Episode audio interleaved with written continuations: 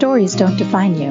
How you tell them will. Hi, I'm Sarah Elkins, your host and chief storymaker of Elkins Consulting. Many of my clients reach out to me because they're in transition. Their children are hitting milestone ages. They want more from their work.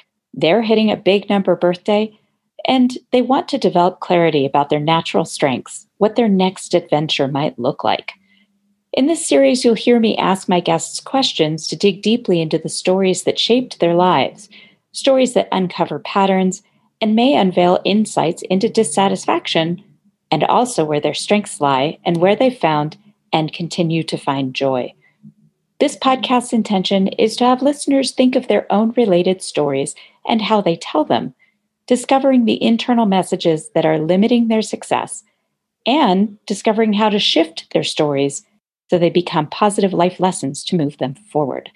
If you're curious about what it would be like to work with me, visit elkins consulting dot com and schedule a one-time ninety-minute Strengths Finder session. Well, I am so honored today to be interviewing Terry Roach from the band The Roaches, um, from the seventies and eighties, and now doing other kinds of music. My friend Jeff Furman introduced us, and I'm so grateful. Terry, thank you so much for joining me on Your Stories Don't Define You, How You Tell Them Will. Yes, well, thanks for inviting me, Sarah. It's a pleasure to be here. Well, um, it was so fun interviewing Jeff and hearing about his musical connections, because that wasn't the, the main theme of our conversation. It was about um, uh, being a child of Holocaust survivors. But because there was the musical connection, he jumped right in because he knows that I'm also a musician and just felt compelled to introduce me to you. And I'm so glad he did. Well, you know, it, it was very interesting for me to hear your interview with Jeff because, you know, I know Jeff from years ago. I think he may have either written a story about the Roaches or interviewed us or something, you know. And so over the years, we connect like on Facebook and stuff. And I've always thought of Jeff as a music writer, you know, for, and he mentioned in your podcast that he wrote for the Bergen Record, which is, um, we grew up in Bergen County in New Jersey. So I, I thought nobody's ever heard of that newspaper, you know, but, and it wasn't until I uh, heard your podcast, your interview with Jeff, that I realized that he, what he did for a living. Isn't was, that funny? It was fascinating. You know, his whole thing, like, well, and how he came about working with the people in the army and stuff. It was just, yeah, I wrote to him uh, yesterday. I, you know, I just said, this is amazing. I've known Jeff, you know, peripherally for many, many years and never knew what he did. Well, isn't that funny? I think that's pretty common, actually, when we know somebody for so long. One of my best friends once told me, well, you can't be a prophet in your own town. And I think it's because we think we know people. And there's always some yeah. aspect of them that is a surprise to us, even twenty, thirty, fifty years later. Yes. Hmm. So um, I, I let you know in the email that we exchanged about you being a guest on the podcast that I like to start the podcast by asking my guests to share something about themselves that most people wouldn't know about them, something that's not on their bio or their resume, and in your case, your Wikipedia page. So what do you think? Do you have something to share with us? Yeah, sure, I do. Yeah. Um, and, well, there's many things, but the one that came to mind was that I don't think most people would know this about me, and that is that I spent my eighteenth birthday, which was in nineteen seventy-one, in Spearfish Canyon, South Dakota. And it was the day before Easter Sunday. It was my birthday's on April tenth, and that year Easter was on April eleventh. And sometimes it would fall on my birthday, you know, having a birthday in that place there. Um, and then so I, but so my sister Maggie and I, we were on this tour, and we were teenagers. We had been hired to, to play at college campuses, and we stopped for the night in, you know, Spearfish Canyon, and that was my eighteenth birthday. And um, the next day, we went to Catholic Mass. We were raised Catholic, and that's the last time I've been to Easter Mass. It was on your eighteenth birthday, the day after. Yes, so that's something most people probably would not know about me. That's great. Well, it sounds like you kind of have a vision in your head about that motel that you stayed in in Spearfish Canyon. What was that like? Well, it was like, as you say, a motel. It was a, a you know, um, you know, just a little one of those everything's on one floor type mm-hmm. motel. I remember just, you know, we had never really been anywhere. We, Maggie and I got hired to go on tour around the country to college campuses. I was seventeen, she was eighteen.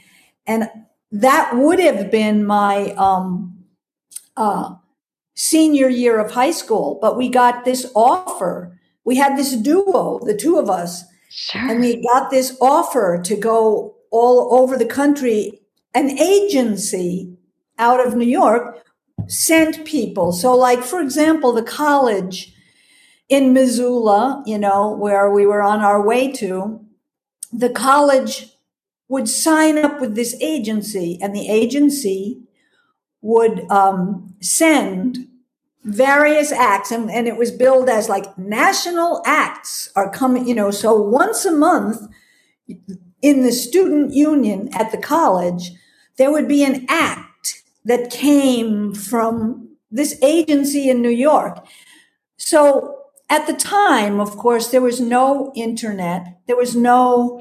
Um, There was not much communication between someone in Montana and someone in New York City, you know, so so we were very exotic, you know, to be showing up playing in the in the student union from uh-huh. New York. But then the places we were going w- were very exotic to us because we of had course. never been anywhere outside of the New York area. So traveling across the West was just, I mean, that was so exciting. The, the mind-blowing vistas and the, the nothingness between towns, miles and miles and not seeing anything.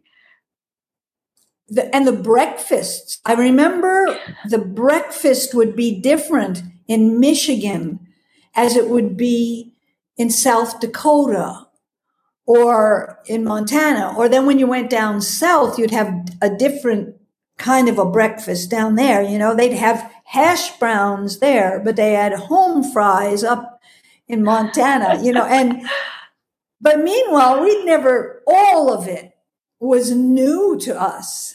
Wow. So, you know, I mean, you can imagine. And at one point I remember, because we, we did this for two years, you know, we were, and we would um, be out for like six weeks.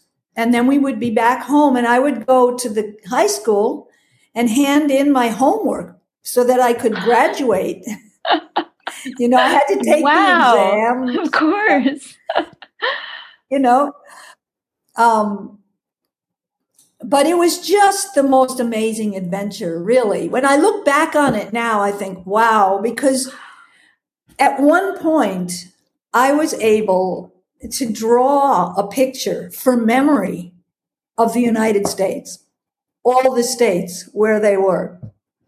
Wow. And, you know, from going back and forth, you know, and then realizing, wow, this state has a border with that state, has a border with that state. And just all the people that we met, you know, were so, um, it was so interesting just to see. The first place they sent us was a Fargo, North Dakota. Oh, dear. And we had never, we had never been you know, outside of New York, you know? Oh, my gosh, Fargo. And people, I remember we were like mesmerized with, with the cowboy boots and the cowboy hats. We, we, we thought, no, wait a minute. That's just in the movie. Wear these things.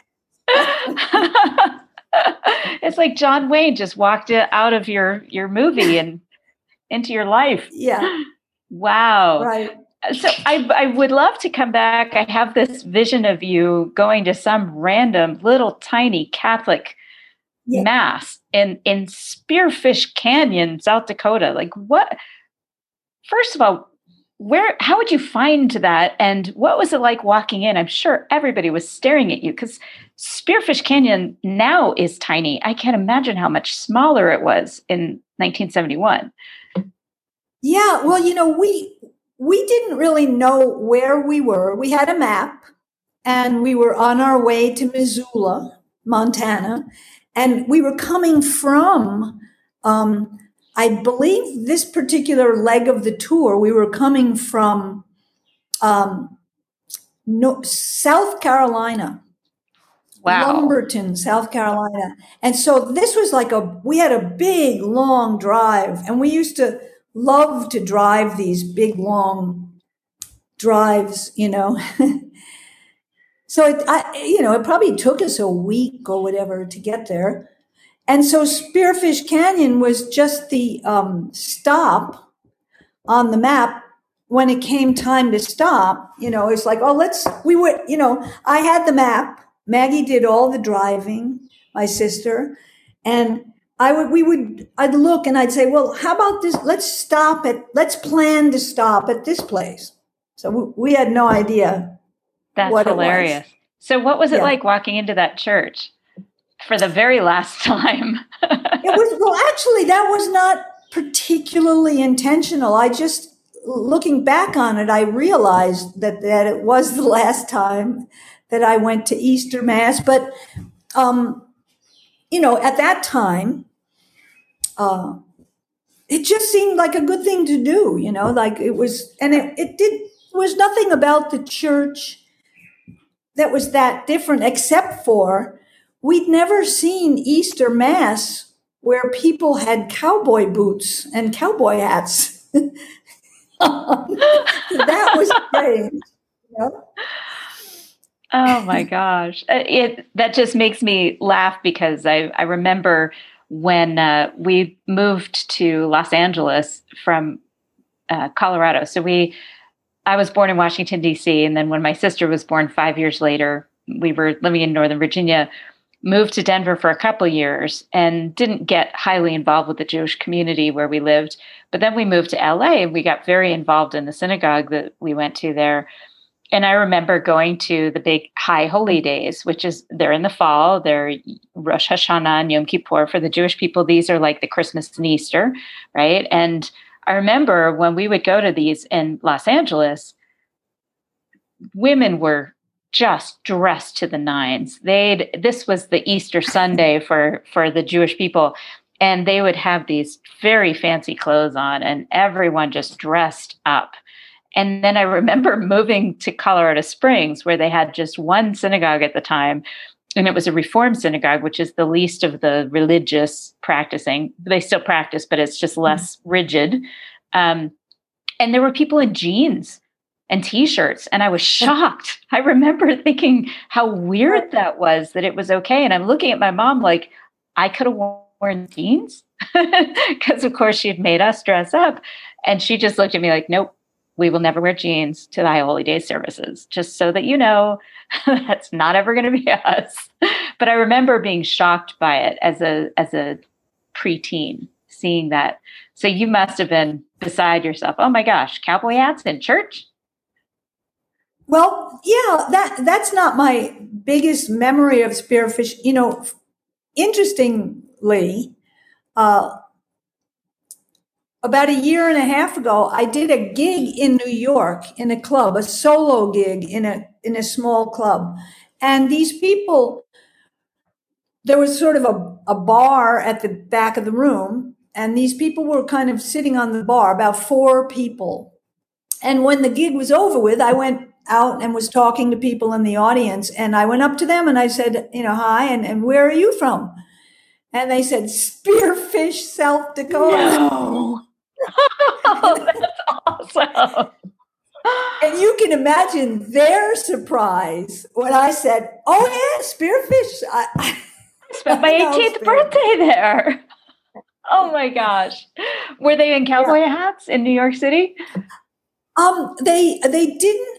I don't think so. But um, they were in New York for a week, you know, and the guy was a big fan of the Roaches. And so he was saying to me that, um, you know, I guess he had heard I was playing in that little club. And so he asked me, would, would you consider coming out to Spearfish to play, you know?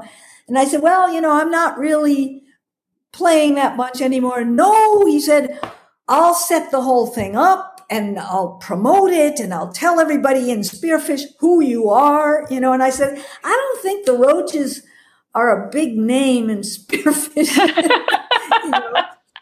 uh, but, you know. Oh, my gosh. Such he, a small we had a couple world. email exchanges, you know, about that, but it never wound up happening. That is so funny. Well, of course, then we had twenty twenty thrown right into the middle of that, which changed a lot exactly. of things around the around the world, but wow, right. That's hilarious. I love small world stories like that, when when you have yeah. that very strange connection. And I think part of what I love about them is that they won't happen unless we ask the right questions.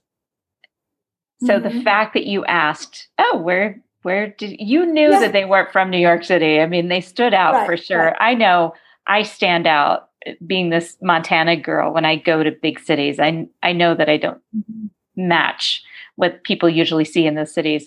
So your effort to connect with them, to bring them in to the music more fully, which I know you mm-hmm. do, um, actually unlocked this beautiful small world story. Yeah.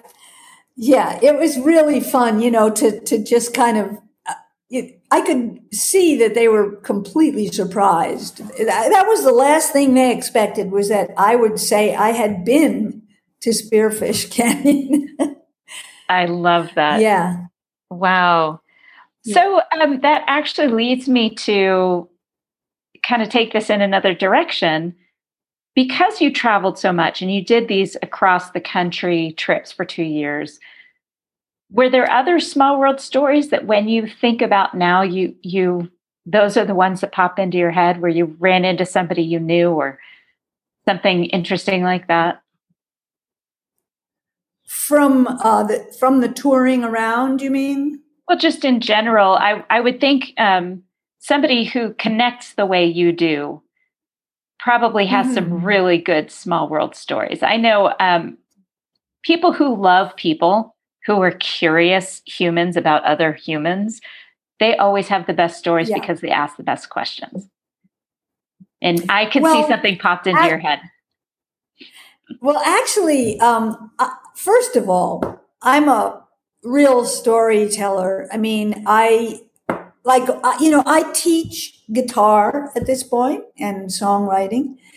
And, um, you know, I, I constantly, there's in trying to get a point across, a, some musical point that someone's working on, there's always something that I can remember from my own experience, because, you know, I, I've had such a lot of years of doing music since I was seventeen, you know. Mm-hmm. Um, so there's lots of stories. And I would have to say that I'm not somebody that had the desire as a child to be a musician or a singer or a performer at all. You know, mm. like most of the people I know that were, that are, do this for a living, they talk about, oh my God, I wanted to be this when I was six or seven or nine or ten. I did not. Um, My sister, my sister Maggie and I, we learned to play the guitar off the T V. There was a T V show, How to Play Folk Guitar, and she immediately started writing her own songs. And so she would teach them to me. Now, this was, I was eleven, she was twelve. Wow. And, you know, and and so she would sort of, and we were always bickering with each other. We were always fighting and, you know, but somehow she got me to um, do these songs with her. And the thing is, she could sing harmonies. I couldn't sing harmonies. So she would te- I, she needed me to sing the melody, the melody, and play the guitar. So our very first gig was our dad took um, one of the songs that we had learned off the T V and turned it into a a campaign ditty for the local candidates, because he had a friend who was part of the Democrat. Democratic Club. And this was a Republican town. And, and my parents were Democrats in the middle of this Republican thing. So that was our first gig. You know, I was twelve, Maggie was thirteen, and we had this uh, little three songs that we did at about the candidates, you know. So you changed um, the lyrics to be about the candidates. Yeah. You you want me to play it for you? Um, yeah, absolutely. Okay. Hold on one second. I just have to get the guitar. Okay.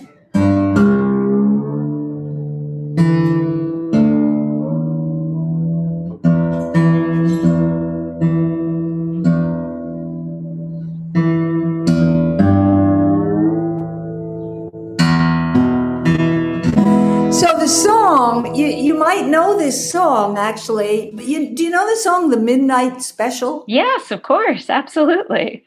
Right. So, you know, like, God, the, the midnight special, shine a light on me. So my father, he wrote these words. So the guys that were running for the local council, there was a guy named Jules Adler, Bob Graham, and uh Howard or Harold Ford, right? They were the three guys, you know, local people in our town.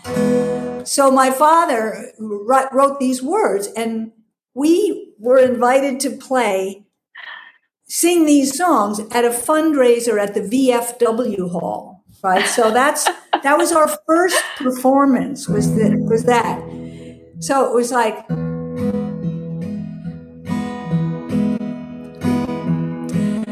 Did you ever meet Adler and Graham and Ford? They're running for council and they won't be ignored. Say hello to Bob Graham, he's your kind of man.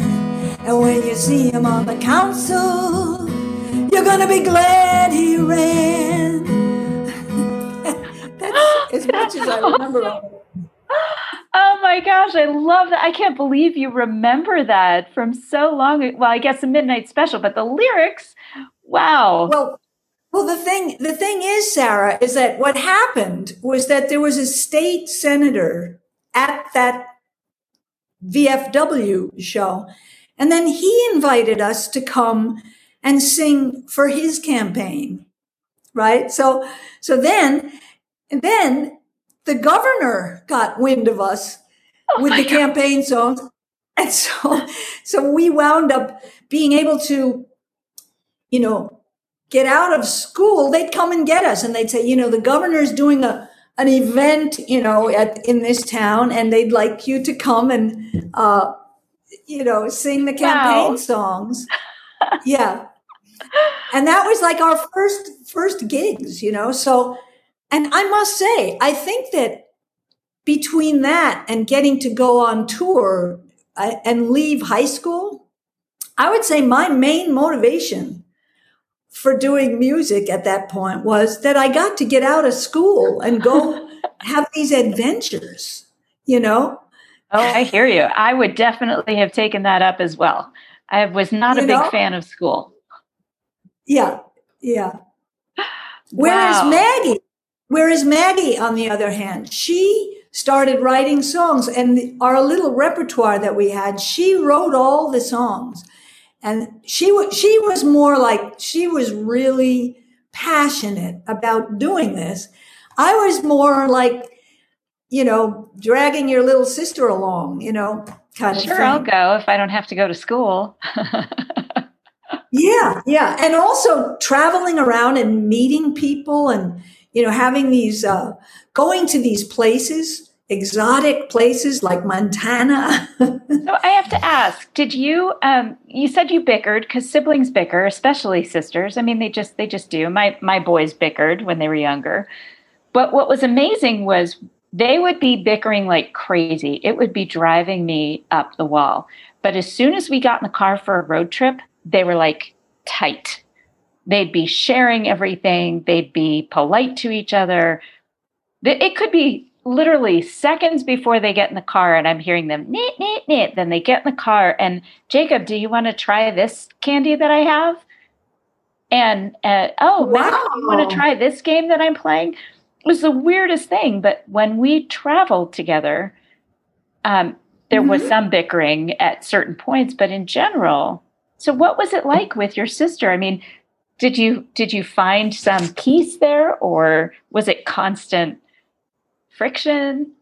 You mean when we were on the road? Yeah. Oh, no, no, no. By then, by then, you know, I mean, I was seventeen. She was eighteen. And uh, we had moved into a, an apartment. We were subletting an apartment in the village that my father had a friend who was subletting his apartment for the summer.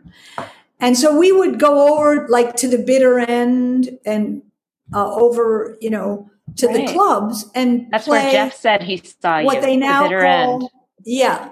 So that's where um, we were discovered by this agency playing at the Bitter End, and they came backstage and said, oh, uh, we'd like to send you on tour. And I thought, well, you know, um, I have got to go back and go to school, high school, and finish high school. And I, so I thought, well, nobody's going to let me do that, you know. But my father brought me down to the high school, and we met with the principal, and we met with all the teachers, and they worked this thing out that uh, I could do all my homework and take all the exams and, um, you know, so your dad go on this tour. How did your mom feel about it? Yeah. She was more apprehensive because she felt that I was too young, you know.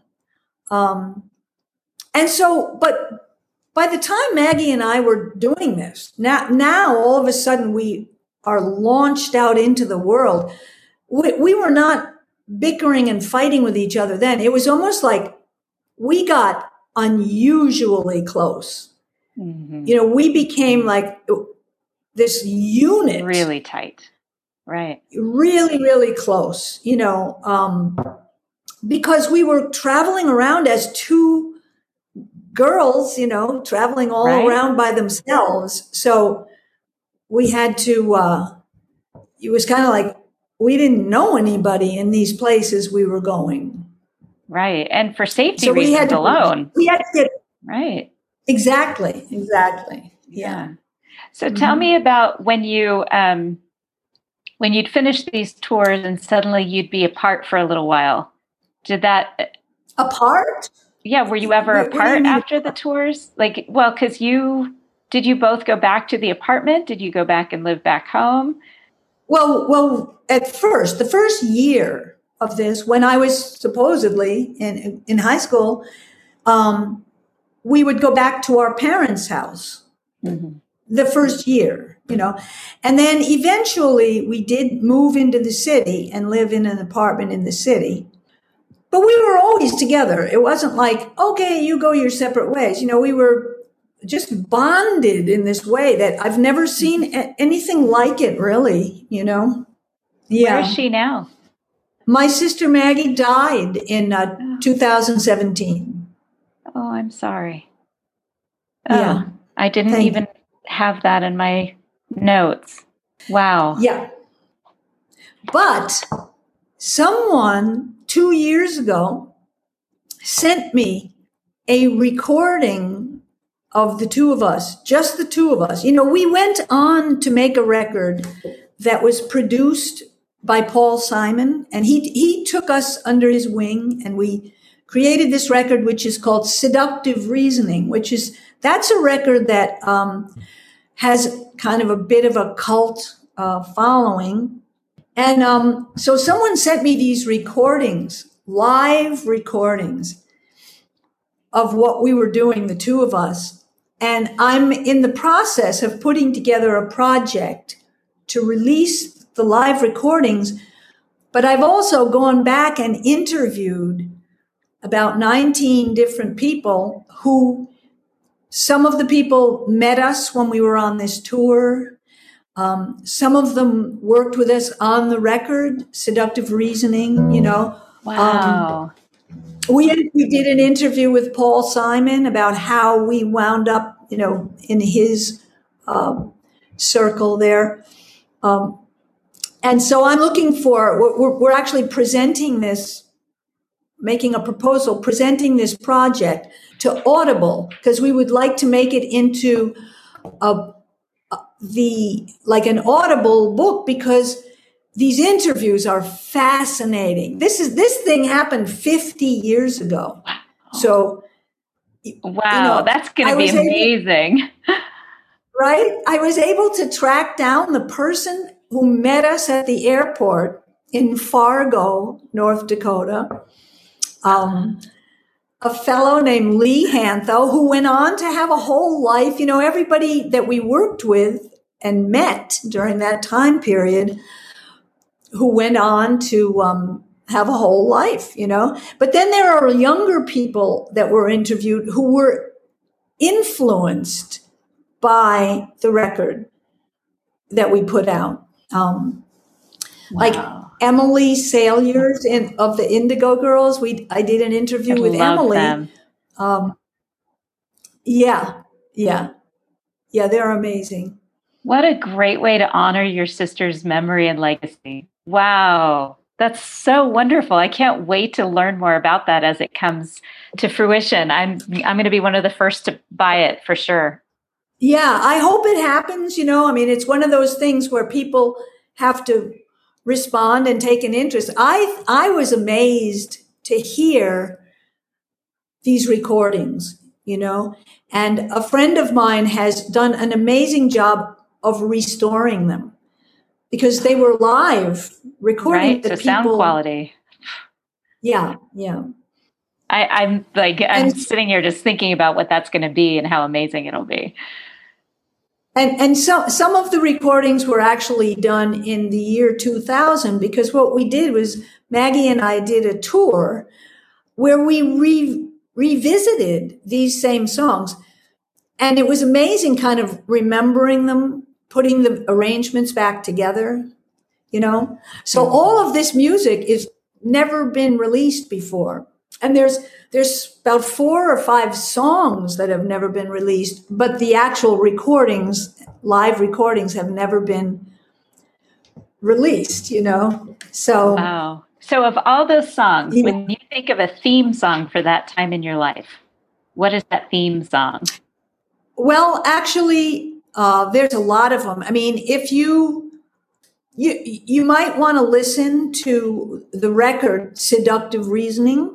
Oh, I will. Um, there's some amazing songs on there. There's one called Down the Dream that Maggie wrote. Um, you you get a flavor with that album. You, you sort of get a flavor of uh, us traveling around, you know, um but in in a weird way. I mean, I don't want to say too much about it because music, it's like uh like there. I I saw a great quote the other day, and it was by Martin Mull. It said, "Talking about music is like dancing about architects, architecture." Martin Mull, of course. Oh, great. Well, I, yeah. I have one more question for you that um, will probably bring this full circle in some way. You started playing music kind of accidentally at ten, eleven, twelve years old. Yeah. Accidentally fell into a tour at seventeen. When you think about the music that that you listened to, not necessarily that you were writing or, or performing. Mm-hmm. And you think about a soundtrack for it that's not your own music. What is that?